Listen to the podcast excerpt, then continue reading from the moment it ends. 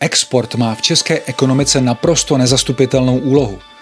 Vývoz zboží a služeb dosahuje v poměru k hrubému domácímu produktu přibližně osmdesát procent a podíl zaměstnanců, kteří pracují v odvětvích přímo či nepřímo navázaných na vývoz, je v Česku přibližně padesát procent, což je víc než dvojnásobek světového průměru. Jelikož je tuzemská ekonomika takto výrazně otevřená, je samozřejmě značně citlivá na vnější negativní vlivy.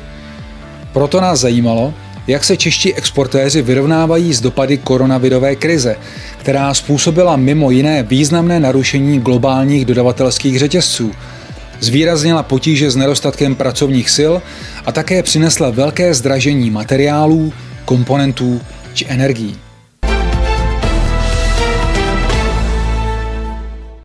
Podívejme se na jednotlivé faktory podrobněji.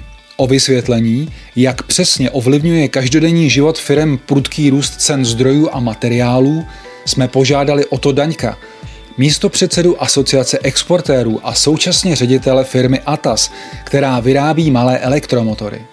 Co se týká základních materiálů, protože my jsme výrobci motorů, tak tam největší položku dělají magnetodynamické plechy, hliník a měděné dráty. Na začátku loňského roku, to znamená lednové ceny v oblasti magnetodynamických plechů se pohybovaly zhruba na úrovni devadesát centů za kilogram. Na konci roku, to znamená v prosinci, ty též plechy jsme nakupovali za dvě eura pět centů. S tím, že jsme nedostali celou bilanci, kterou jsme od našich dodavatelů potřebovali, dostali jsme asi sedmdesát až osmdesát procent a zbytek jsme museli nakupovat na drobno, kde ta cena se pohybovala od dva euro třicet do dva euro padesát. Co se týká hliníku, ten jsme na začátku roku nakupovali za euro čtyřicet. V průběhu roku se cena vyšplhala na prosincových dvě eura šedesát. A poslední dráty, tam je ta paleta taková širší, protože těch drátů používáme celou řadu, ale řekněme u těch středně tlustých drátů jsme na začátku roku měli ceny těsně pod šest euro a v průběhu roku v prosinci jsme se dostali na cenu těsně přes deset euro. Když jsme udělali u nás celkový mix, tak nám vyšel zhruba asi osmnáct celá pět procenta, že se nám zvýšily materiálové vstupy a to tež jsme konfrontovali v rámci Asociace exportérů a došli jsme k téměř stejným číslům. Tam jsme se pohybovali mezi sedmnáct a devatenáct procenty. S nárůstem cen materiálových vstupů úzce souvisí narušení dodavatelských řetězců. To se krátce po vypuknutí pandemie začalo projevovat především tak, že komponenty a další materiály přicházely pozdě. Dodávky byly navíc často nekompletní a s dodavateli bylo téměř nemožné domluvit se na pevných termínech, závazném množství a vlastně ani na cenách. Představitelé firem proto byli nuceni hledat mnohdy jednorázové náhradní dodavatele, u kterých samozřejmě museli počítat s méně výhodnými cenami. Jaká je situace dnes? No, dneska se situace moc nezlepšila. Několik příkladů z posledních dvou, tří měsíců. Máme motory, které v průměru stojí sedmdesát až devadesát euro za kus a k němu v některých případech potřebujeme kondenzátor. Ty kondenzátory se pohybují v cenách od dvou do čtyř euro. Měli jsme několik tisíc motorů na skladě, kde nám chyběla tato položka a samozřejmě, že ty nám zůstaly na skladě, protože bez toho kondenzátoru ten motor je nefunkční a čekali jsme dlouhé měsíce, dokonce jsme měli avizováno, že prodleva bude víc než pět měsíců.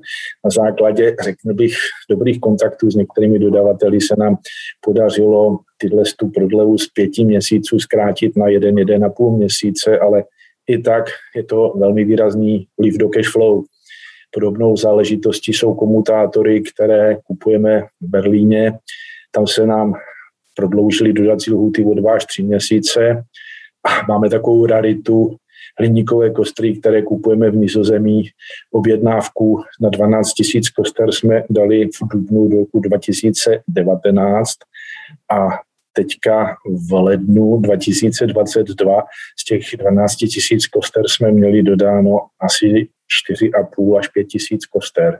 Hmm. Takže bez toho samozřejmě motor nemůžeme prodat. Samozřejmě, že naši zákazníci se zlobí, samozřejmě, že se snaží přijít na své, vyhrožují pokutami, sankcemi, odstoupením od smluv a já nevím, co všechno, ale bohužel nemáme to v ruce, vysvětlujeme jim to, říkáme jim, že tohle jde mimo nás a nemáme v podstatě šanci, jak dodavatele donutit k tomu, aby nám víceméně téměř po třech letech dodal to, co jsme si objednali. Ale to je spíš výjimečná situace, většinou ta prodleva bývá v měsících.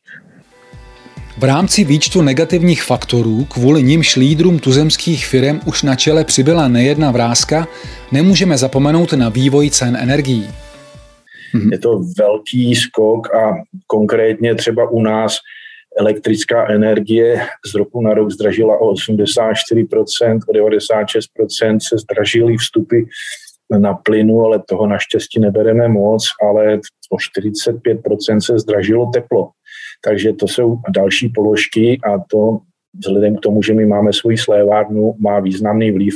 Velkým tématem, které v posledních týdnech vývozce trápí čím dál víc, je razantně sílící koruna. Ta samozřejmě oslabuje konkurenceschopnost firem na zahraničních trzích, respektive snižuje jejich zisky. Byť částečně může naopak osekávat náklady na zdroje pořizované v zahraničí. Impulzem pro posilování koruny bylo zvýšení úroků, o němž na svém předvánočním zasedání rozhodla Česká národní banka.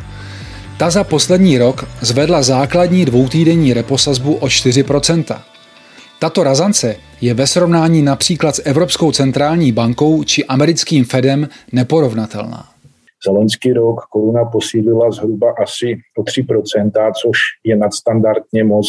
Když vynechám intervenci, tak v průběhu minulých let koruna posilovala řádově mezi jedna celá pět až dvě celá pět procenta, což si myslím, že je rychlost posilování, kterou by každý zdravý podnik měl přežít.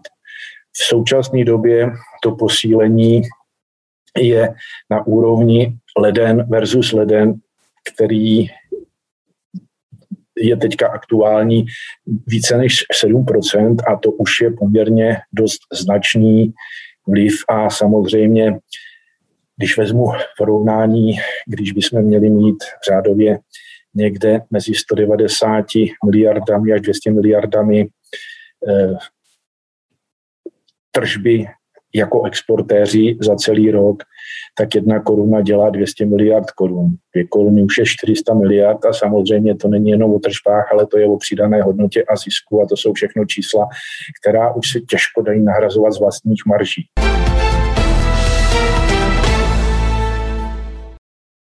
Z krátkodobého hlediska exportéři samozřejmě mají určité nástroje, s jejichž pomocí se nepříznivým vlivům mohou bránit. Ty jsou ale přirozeně omezené. Svůj pohled na to, jaké možnosti vlastně firmy mají, nám poskytli Radomil Doležal, ředitel agentury CzechTrade, Otto Daněk z Asociace exportérů a také Radek Špicar, viceprezident Svazu průmyslu a dopravy České republiky. V logistice najednou zůstaly stát v tom roce dva tisíce dvacet kamiony na hranicích. Oni telefonovali, kontaktovali naše kanceláře, sháněli ty informace, řešili tu, tu situaci a tam, kde se ukázalo, že skutečně ta porucha je tak velká, že nepůjde odstranit nějakým takovou intervencí, tak hledali náhradní řešení, hledali náhradní trhy, hledali nové destinace, snažili se rozšiřovat portfolio produktů, který nabízeli. Prostě byla tam obrovská vůle s tím něco udělat a k tomu samozřejmě se přidává tak, taková ta česká flexibilita, která si myslím, že velmi pomohla, protože pokud se dostáváte do určitých svízelí, tak hledáte řešení, jak z nich, jak z nich rychle vybřednout. Musíme nejdříve začít u sebe a přidělávat dírky na opasku a řešit úspory všeho druhu. Tady prostě přesto nejde vlak a to je věc, kterou musíme jako exportéři všichni teďka na tom pracovat a budou to, bude nutné ty úspory dělat velmi významně, protože ne všechno, co se podaří, nebo co se nám přijde na vstupu, se nám podaří transformovat do výstupu. Druhá věc je samozřejmě v rámci možností transformovat cenu svých výrobků a přizpůsobovat ji vstupním nákladům. Těžko se nám podaří jedna ku jedné přenést navýšení nákladů, ale cokoliv se podaří, bude úspěchem, protože v řadě případů exportéři mají zablokované ceny na půl roku, někdy dokonce na rok a tím se těžko pracuje. Dalším bodem, který díky, musím říct si teďka České národní bance, abych byl spravedlivý, díky tomu, že roste úrokový diferenciál mezi úročením koruny a ostatníma měnama, ať už dolarem nebo eurem, tak se dá celkem slušně předkoupit kurz, banky tomu říkají hedžování, a dneska se nabízejí kurzy, které jsou přes dvacet sedm celá pět, což je na stávající podmínky velmi dobré. Problémem toho je, že většina komerčních bank v tom dlouhodobějším horizontu nepustí toho klienta s předkupem do vzdálenosti větší než třicet až čtyřicet procent očekávaných příjmů, takže určitě to pomůže, ale nevyřeší to problém. A těch způsobů je celá řada. Některé firmy digitalizují, automatizují, robotizují. Je to něco, co dělali před pandemií, ale ta covidová pandemie to velmi dramaticky akcelerovala, takže všechno špatné k něčemu dobré. Myslím si, že ty firmy, které to dělají a které na to mají a investují do tohohle navzdory krizi, budou opravdu ti vítězové, až ta pandemie odejde. Jiné firmy hledají nová odbytiště, začínáme vidět trochu větší odvahu, i co se týká pronikání na třetí trhy, samozřejmě nejrůznější modifikace produktů, snaha šetřit dovnitř firmy, osekávat náklady, kde to je jenom možné. Českému hospodářství také dlouhodobě chybí přes tři sta tisíc pracovních sil. V loni dokonce došlo k poklesu na žádná celá šedesát devět pracovníka na jedno místo, což je historicky nejnižší výsledek. Mnoho firem se stále ještě navzdory té krizi potýká s nedostatkem pracovníků, ať jsou to nízkokvalifikovaní pracovníci nebo vysoce kvalifikovaní, tak určitě zrychlení a zjednodušení těch imigračních procesů by byl dobrý nápad. My teď jako Svaz průmyslu připravujeme poměrně rozsáhlý materiál, jak by se mohla změnit imigrační politika, tak aby byla rychlejší a flexibilnější, tak jako ji mají například Poláci, nebo tak otevřená, jako ji mají jiné státy, které dokáží ze zahraničí zásobovat svůj trh práce těmi potřebnými pracovníky, tak o tom určitě budeme chtít s vládou hovořit. Zajímalo nás, co by bylo možné a také vhodné udělat z dlouhodobého hlediska. Tedy jak vylepšit některé strukturální podmínky, což by významně pomohlo i exportérům a tím pádem celé české ekonomice. Jedním z takových návrhů, po kterém volá zejména firemní sektor a jak se zdá, v reakci na vývoj posledních týdnů stále častěji, je přijetí eura. To je takový obecný argument, že ještě není výhodné, abychom vstoupili, a to považuji za naprostou výmluvu.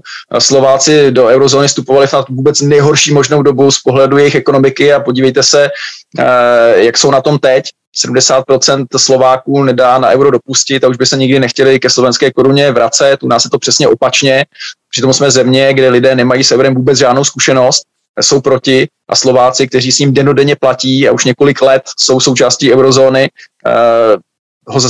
euro ze sedmdesát procent procent podporují. Takže tohle si myslím, jako není ten hlavní argument, proč bychom s tím měli otálet, a doufejme, že se ta situace teď se současnou vládou něco zlepší.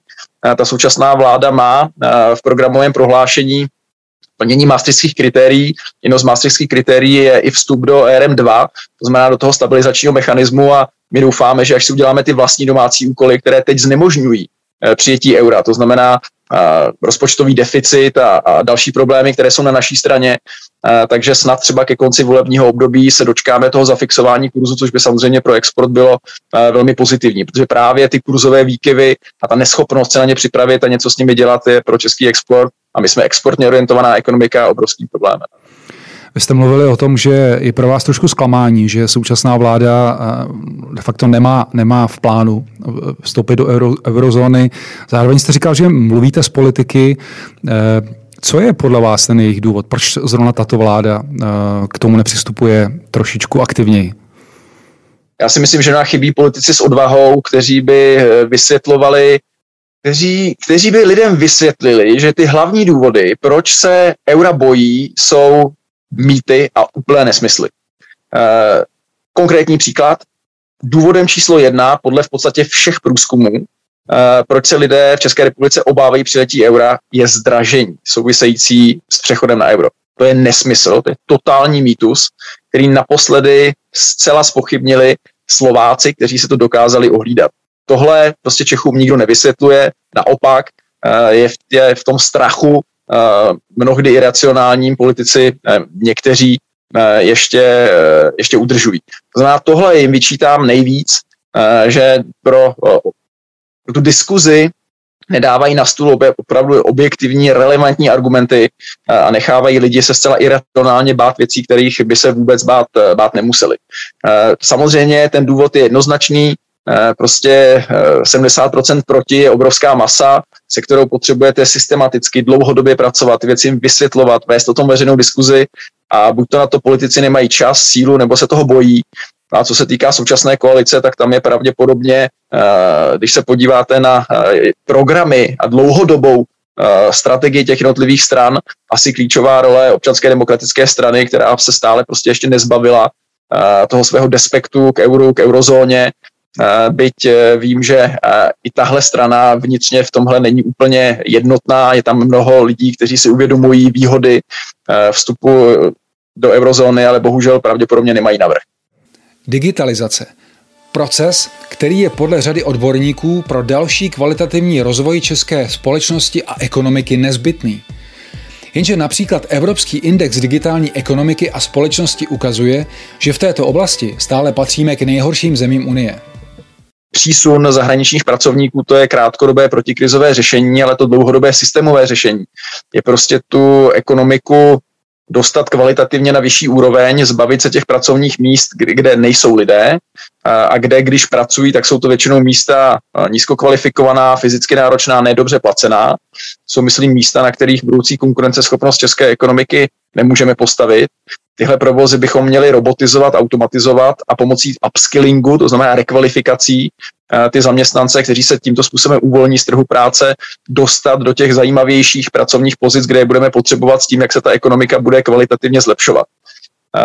Někde s tím stát pomáhá, například v Beneluxu, tam je potřeba dobře vyjednat mezinárodní dohody a různé nařízení a směrnice, které se týkají digitalizace, které se právě teď projednávají na úrovni Evropské unie, tam toho opravdu hodně. A je potřeba, aby vláda vyjednávala v souladu s českými národními zájmy a se zájmy svých zaměstnavatelů. Tak to je jedna věc. Druhá věc je, máme tady plán obnovy a strukturální fondy, je potřeba, aby ty peníze šly skutečně do ekonomiky.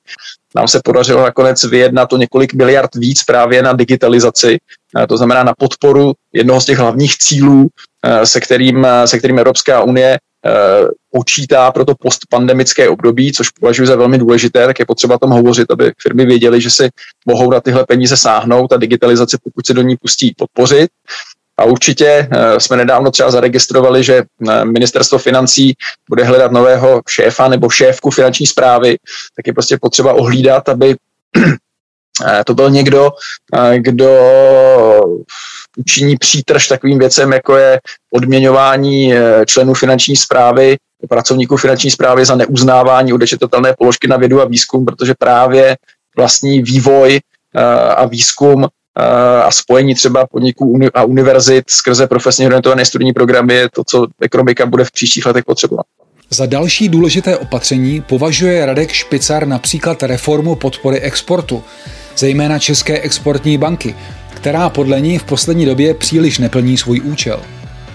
Také by podle jeho názoru bylo dobré udělat detailní audit toho, jakou podporu čerpají čeští exportéři od exportní, garanční a pojišťovací společnosti a porovnat ji s tím, co dostávají vývozci od podobných institucí v zahraničí.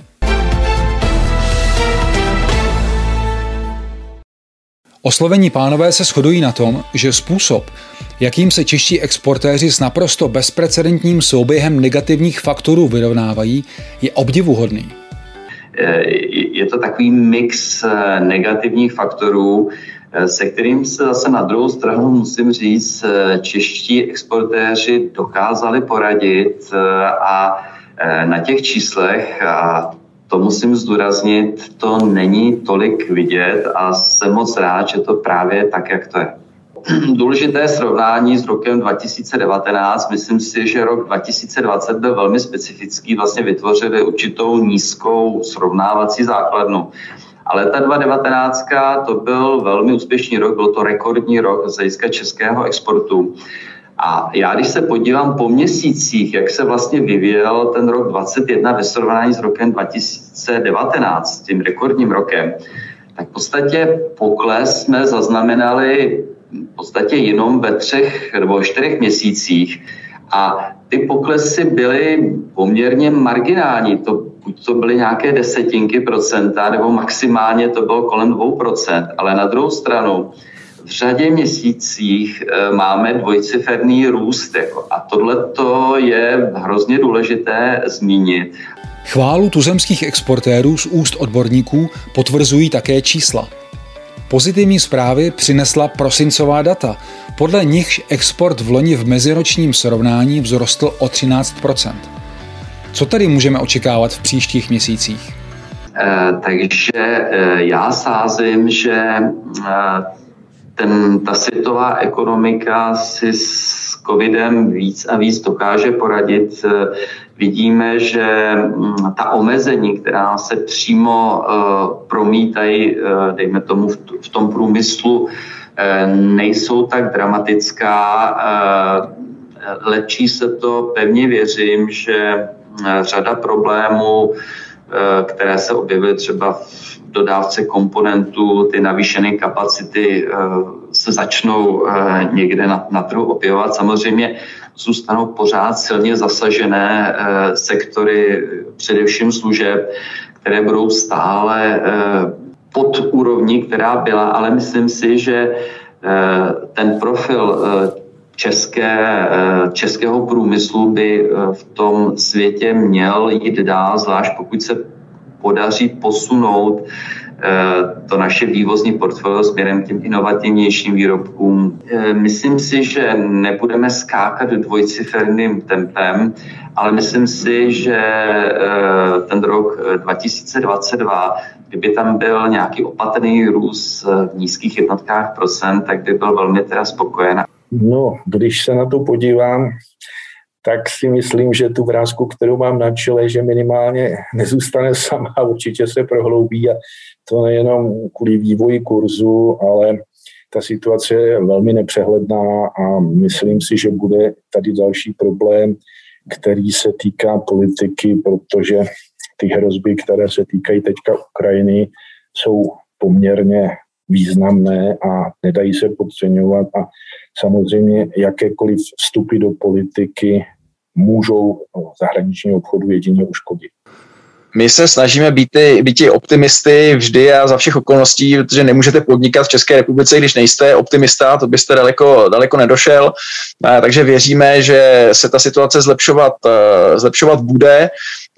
Taky se k tomu snažíme přispět, jak už jsem říkal, určitě budeme s vládou jednat o zlepšení podpory exportu, a to jak institucionální podpory, to znamená fungování třeba CzechTradeu nebo Czech Investu, tak té finanční, která je pravděpodobně aspoň pro naše firmy ještě, ještě důležitější, zrychlit imigrační procesy, kde už máme konkrétní návrh, o kterém s vládou budeme chtít, budeme chtít mluvit.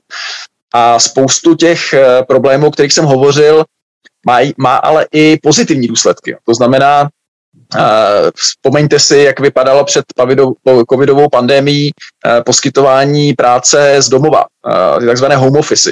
Tady musím říci, že speciálně v průmyslu bylo mnoho zaměstnavatelů velmi konzervativních.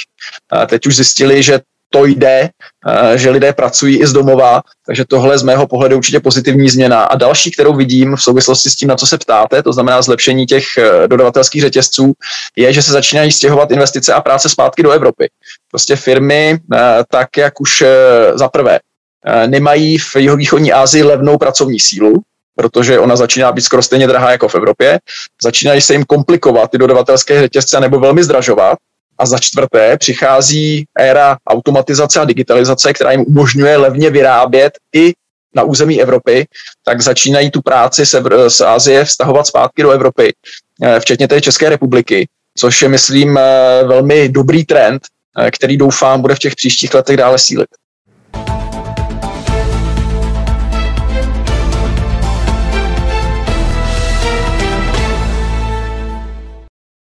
Naše další inspirativní rozhovory zaměřené na různá podnikatelská témata si můžete poslechnout na podcastových platformách Spotify, Google Podcast a Apple Podcast. Videoverze rozhovorů pak najdete na YouTube kanálu Business Infa a aktivní jsme i na sociálních sítích.